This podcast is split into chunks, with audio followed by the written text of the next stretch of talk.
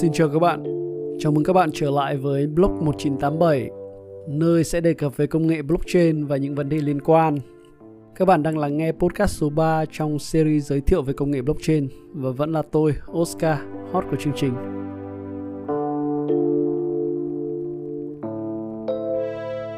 Ở podcast số 2, chúng ta đã đề cập đến sự cần thiết của việc tạo ra một giao thức đáng tin cậy hơn ở trên internet và bối cảnh ra đời của công nghệ blockchain. Lần này chúng ta sẽ nói cụ thể hơn tại sao blockchain lại có thể giải quyết được những thiếu sót của internet hiện nay. Kể từ khi mà xuất hiện Bitcoin ấy, thì cũng đã có rất nhiều blockchain được tạo ra dựa trên mô hình này.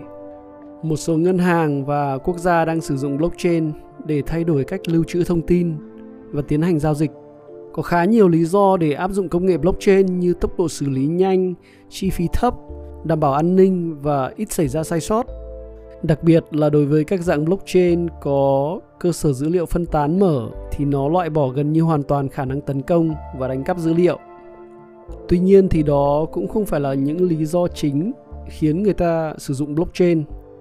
Một trong những đặc điểm quan trọng nhất của Bitcoin hay các cái loại tiền tệ kỹ thuật số chính là chúng không hề được lưu trữ ở trong bất kỳ một tệp dữ liệu nào. Thay vào đó, chúng được thể hiện thông qua việc ghi chép các giao dịch trên blockchain. Nói đơn giản thế này, trong hệ thống blockchain, tiền của bạn thực sự không nằm trong ví của bạn. Muốn biết bạn có bao nhiêu tiền thì mọi người phải cùng nhau ra soát lại những giao dịch của bạn trước đây. Hãy tưởng tượng blockchain như một cuốn sổ ghi chép lại các giao dịch. Mỗi một giao dịch gửi hay nhận, ví dụ như tiền, thì sẽ được ghi chép lại vào cuốn sổ đó. Mấu chốt là việc ghi chép này phải được xác thực bởi rất nhiều người, hay còn gọi là các mạng lưới đối tượng đồng cấp. Các cái đối tượng này thì chính là những tình nguyện viên cung cấp máy tính của họ nhằm duy trì sự phân tán dữ liệu. Càng nhiều tình nguyện viên thì mức độ phân tán càng lớn và có nghĩa là có càng nhiều cuốn sổ. Nhưng điều này thì không có nghĩa là tất cả những cuốn sổ phân tán đều được gọi là blockchain Sổ cái phân tán chỉ đơn thuần là một cơ sở dữ liệu tồn tại ở nhiều nơi với nhiều người sử dụng. Để trở thành blockchain thì chúng phải sở hữu ít nhất hai đặc điểm sau. Thứ nhất là áp dụng phương pháp mã hóa bất đối xứng và thứ hai là cơ chế xác minh dữ liệu đặc thù. Có thể nói blockchain là một cái loại sổ cái phân tán đặc biệt, cũng giống như hình vuông là một cái dạng đặc biệt của hình chữ nhật vậy. Trước tiên thì chúng ta sẽ nói về cái đặc điểm thứ nhất của blockchain, đó là áp dụng phương pháp mã hóa bất đối xứng, asymmetric cryptography. Bạn phải lưu ý về khái niệm này vì nó khá là quan trọng. Mã hóa bất đối xứng là một cặp mã khóa công khai và riêng tư, public and private key, được cung cấp cho người dùng. Phương pháp mã hóa này nhằm đảm bảo chỉ có chủ tài khoản là đối tượng duy nhất được quyền truy cập và sử dụng tài khoản của chính mình đây cũng chính là sự khác biệt so với tài khoản ngân hàng. Ví dụ như bạn có một cái tài khoản ngân hàng thì có thể khẳng định rằng ngoài bạn ra thì ngân hàng hay nhân viên ngân hàng cũng sẽ là những người nắm được thông tin về tài khoản của bạn, thậm chí là email, số điện thoại, căn cước công dân. Nhưng mà blockchain thì hoàn toàn không yêu cầu bạn cung cấp những thông tin này. Vì vậy mà nó có thể bảo vệ đến tối đa những thông tin riêng tư của bạn. Đó là sự khác biệt rất là lớn. Chưa dừng ở đó, một đặc điểm cũng rất quan trọng đó chính là cơ chế xác minh dữ liệu đặc thù. Cứ trung bình mỗi 10 phút, tất cả các giao dịch được tiến hành trên mạng blockchain Bitcoin được xác minh và ghi chép lại vào một cái khối. Bạn có thể tưởng tượng nó như một trang của một cuốn sổ. Khi một khối bị đầy thì khối đó sẽ kết thúc và nhanh chóng được liên kết rất chặt với khối trước đó và tạo thành một chuỗi các khối các liên kết một khi đã được tạo ra thì không thể xóa bỏ hay chặt gãy nữa. Vì vậy mà dữ liệu ghi chép sẽ được lưu trữ mãi mãi theo thời gian và không có ai có thể tác động lên các khối đã tạo ra. Phương pháp ghi chép này khiến cho việc trộm cắp gần như là không thể. Có thể nói là khó hơn lên trời.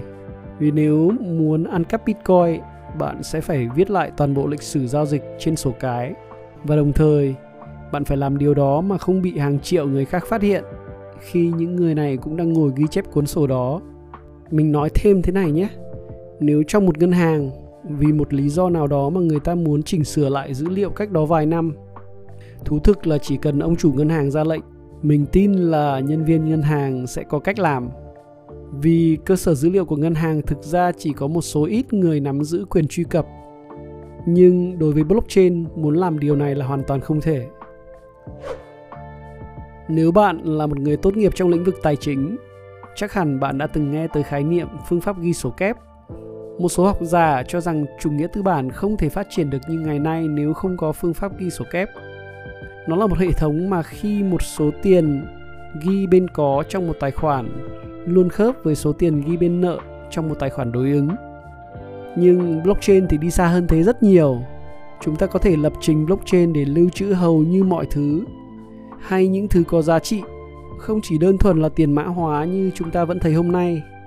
Giấy khai sinh, chứng thư, đăng ký kết hôn quyền sở hữu, bằng cấp giáo dục là những thứ mà chính phủ có thể đưa vào hệ thống blockchain để quản lý và truy xuất một cách dễ dàng. Hay những lá phiếu trong bầu cử, quy trình y tế, nguồn gốc xuất xứ của thực phẩm. Quá trình phân phối chúng ra sao? Blockchain có thể lưu trữ, theo dõi bất cứ dữ liệu nào đã được số hóa và xác minh các ghi chép này theo thời gian thực. Có thể là bạn vẫn sẽ thắc mắc là thế thực sự làm điều đó để làm gì? Bạn đã bao giờ nghe về khái niệm vạn vật kết nối hay internet of things chưa? Đó là tương lai mà hàng tỷ những thiết bị thông minh trong thế giới vật chất của chúng ta sẽ giao tiếp với nhau. Chúng sẽ tương tác thông qua các cảm biến và có thể giúp con người thực hiện các giao dịch. Giống như trước đây, con người phải tự giặt quần áo, lau nhà, rửa bát. Còn giờ đây, phần lớn những việc như vậy, máy móc đã có thể làm thay bạn. Ở thế giới của iot các thiết bị sẽ phát triển ở một tầng cao mới. Chúng có thể sẽ thay thế bạn thực hiện những cái giao dịch phức tạp hơn, ví dụ như thanh toán tiền điện, làm những công việc liên quan đến bảo vệ môi trường hay là quản lý sức khỏe của con người để có thể thực hiện được vạn vật kết nối ngoài những thứ như thiết bị phần cứng internet 5G, 6G thì một điểm mấu chốt đó chính là một cái cơ sở dữ liệu đáng tin cậy cho tất cả mọi thứ. Và blockchain chính là câu trả lời cho vấn đề này. Chào các bạn, các bạn vừa lắng nghe podcast số 3 trong series giới thiệu về công nghệ blockchain. Ở podcast tiếp theo, chúng ta sẽ cùng nhau tìm hiểu thêm tại sao công nghệ blockchain lại là cách giúp thiết lập niềm tin vững chắc nhất khi giao dịch ở trên internet. Xin chào các bạn. Nếu các bạn quan tâm về những vấn đề mà blog 1987 đề cập, hãy follow và để lại những ý kiến của bạn. Xin tạm biệt và hẹn gặp lại.